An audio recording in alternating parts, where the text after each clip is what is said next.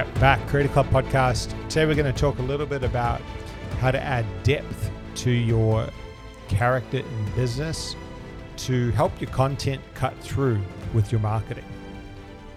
This is something that comes up all the time with business owners. Content marketing is one of those things that just can derail people. It's a love hate relationship. People want to do it and then they start to do it, and it can create all sorts of chaos in the mind. And one of the reasons I believe is because there's just so much out there. It's a bit of a swamp with a lot of similar messaging. It's like when you put out your well thought out post or whatever, it just sits there. And so this can create some conflict in the mind. And, you know, people will try to get around that sort of difficulty by doing different things, outsourcing the content to a social media manager or downloading some sort of a plan of of titles for social media posts which to be honest I couldn't think of anything worse in terms of eliminating all of your own character and world. That would be the quickest way if you wanted to to eliminate all personality would just be copy someone else's thing. Regardless it's a it's a situation right? So we're going to talk about how you can dive into a deeper character with your business which is you to cut through uh, this also came about not just because people talk about it but i'm reading a book at the moment which is about the romanov dynasty the story behind this is basically I needed a book to read. I'm writing book two at the moment on world building. What I found was my mind was getting really muddled with my writing because there's so much going on. And I was speaking to one of my mentors, and he said, "Look, what else are you doing during the day?" I was like, I told him my whole day, and he said, "Okay, you got to eliminate all your distractions." And I was like, "Well, what do you mean?" He's like, "You know, basically, phone, Netflix, all of the stuff has to go. You got to focus on writing this book." and clear your mind, or else you're never going to get it done. And so we agreed on this strategy, which is 10 minutes per day that you get to use the phone. The rest of the time, you don't. No Netflix, no movies, basically just focusing on the writing and then obviously work and the businesses that we're working with as well during the day. So I was like, cool. We're in day, I don't know, five, something like that. And it's very productive. It's very good. But one of the things was I needed a new book because I needed something to read, like at night, before I go to bed or something. So I found this book called Romanovs, and the author's name is Simon Sebag. Probably got that wrong. Sebag Montefiore. Yeah, I'm pretty sure that's wrong, but Simon Montefiore, and you'll be able to find it. But this is a story about the Romanov dynasty, which spanned from 1613 to 1918, so 305 years, during which time this Romanov family basically grew the country in terms of land size by 50%. It was, from what I can tell, the most successful dynasty in history from a landmass growth perspective. Now, I found this book just on my Kindle like when I was searching for some other books. I read most of my books from the Kindle just because I got so many books going on at once. And I got it.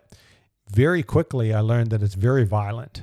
That period, we studied a little bit in history, but not that much. And going into this book, and this guy's, you know, basically researched all the facts. It's it's based on true story. This book is is incredibly violent. And you read the reviews, even people like I couldn't even finish the book and it doesn't take very long before you know exactly what they mean. It's like Game of Thrones, but on steroids and gone total, you know, total chaos. The reason is because basically when this family got power, the Ivan the Terrible had uh, basically destroyed the country, and the first Romanov, Michael Romanov, had to start to regroup and reform, you know, the dynasty and the whole empire. And so people who constantly trying to get power, trying to get status, trying to get closer to the throne, all of this stuff. And so it was brutal warfare throughout the whole thing, even within some families. But anyway, the most compelling thing about this book and why it's relevant to your character is that the, the book is driven by incredibly compelling, interesting characters. And you'll notice this in all movies and, and good good movies and good books and stories. They are driven by characters. The character the, it's a character driven story. Even from the very beginning, the dynasty is in total ruins. And the, I think it was Michael Romanov starts to have this idea of regathering and regrouping and rebuilding. So he had this desire to sort of recreate the country. And it goes on and on. Every single character that comes through has this depth and this richness, and it creates very compelling content. So even some of the names of the characters, like there was Ivan the Terrible in his sort of diabolical leadership period, there was the false Dimitris who were basically imposters pretending to be this guy Dimitri, and they, they had the various attempts for their power. There was Baby Brughan and his short lived adventure. There was a guy called Windbag. There was the Prince from the Dirt. Uh, the Romanovs themselves, they all had a bunch of battles going on internally within their family. And on and on. There was hundreds of these characters, all of them interesting. Now, the you know, you might be like, well, I, I'm not. My business is I'm a coach or I'm a creative business or I'm a trainer. Yes. And marketing is the story, right? So, marketing is the story of you, your backstory, your skill set, your experience, who you want to help and how, your offer, and the change that you're creating in the culture, right? So, for me, the story is my background was in corporate and engineering. I had this period where I was, you know, hated life, couldn't stand it, was day after day just turning up, couldn't sleep. Finally walked out of corporate, went into small business, learned to sell running shoes and socks, opened up a store, learned small business from the ground up. And after selling the second business, which was the gym, the story continues to now where we're helping business owners do the same thing. So create a business world that they're proud of that attracts their clients so that they can grow a successful business. And so that's the story, right? Like that's the the how the arc of the whole thing unfolds. And I am one of the characters. And it's exactly the same for you. And what happens is you can have a really boring story with a really dull character, or you can realize that, hey, actually, like it helps my marketing to create depth in the character personality, someone they can relate to, someone who's a little bit quirky or got something going on, and then bring that through all of your marketing, right? So in the book, as soon as they introduce a character like the false Dimitris, you know within a page or two what these false Dimitris, these imposters to the throne wanted, right? Their quest for their own power. And so this takes us to the first thing, which is like what your character wants. And that's the first way that you can deepen your character. If you think about a lot of the content out there, it's, you know, what I would call uh, desireless or impersonal content. So it's like facts or it's a checklist or it's, you know, uh, some a message about something or an opinion or an assertion. Some of that's really good. But a lot of the times, if you look at the content, you'll you won't have any real understanding of what the desire or the want is from the creator. And it doesn't mean that the creator has to come out and say, hey, I want to change the culture by getting people healthy. But you can sense it when you have a rich character, right? Or the other way around, when you bring in your desire or your wants into your content, it creates a richness or a depth in the character. Okay, so what we can do in our content, I get to bring in my my desire, my want for the success of small business. I want small business to take down the slow industrial big businesses, and I want small businesses to succeed. I want small business owners to learn the skills to build their world and sell and make money and be successful. And so this stuff drives the desire behind the content. And it doesn't always come through, but when it does, it's much more engaging and I'll have my own desires in other areas like strength training or whatever it is, relationships, and you're going to have the same in your world too. So the first question is like getting really clear if you're if you're struggling to get your content to cut through is coming back to like okay, what do you want? Like what do you want in your life? What do you want in your business? Why are you doing this? Why have you created a, a design company or a brand strategy company? Or why have you created a gym? And connecting back with this either explicitly or implicitly. So you can either talk about it directly or you can weave it into some stories. You know, it's it's something that you can connect back to. And this can start to drive your content. So all of a sudden your content's getting driven by the character versus the thinking, oh, I need to do some content. What should I say? Right. Now, the other thing is you can even go deeper, right? Which is the character's needs.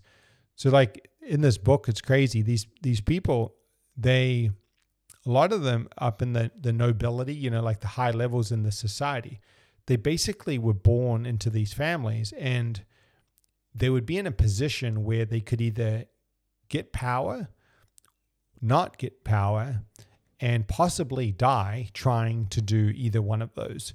So there was a lot of stakes. And so when we look at the need, the need is in some cases for power, in other cases, the need is to survive. And it gets very compelling because it creates an urgency.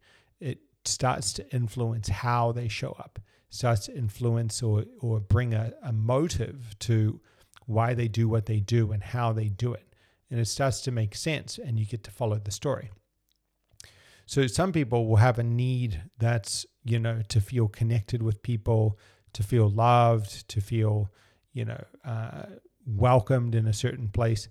Others will have a need for success, a need to be, uh, to have status, a need to be respected, a need to be acknowledged, a need to be seen, all of these different things. We each got our own wants.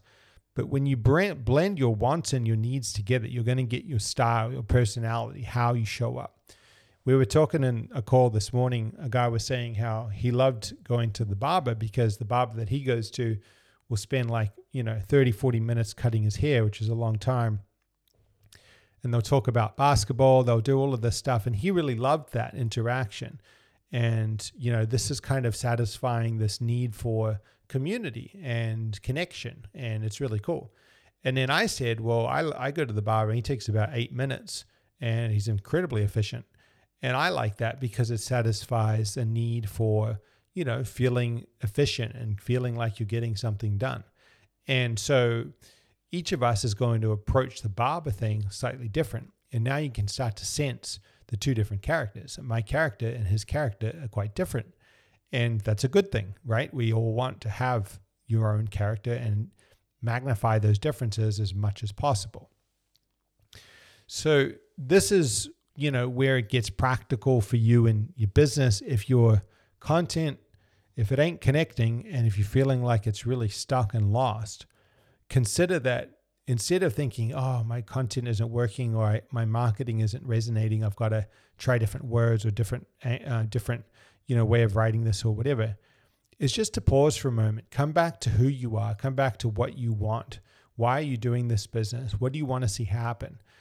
And what do you need? Like, what do you need in your life? What kind of feel do you want to get from the work that you do? What do you need uh, to feel or to see in order to have success in your eyes?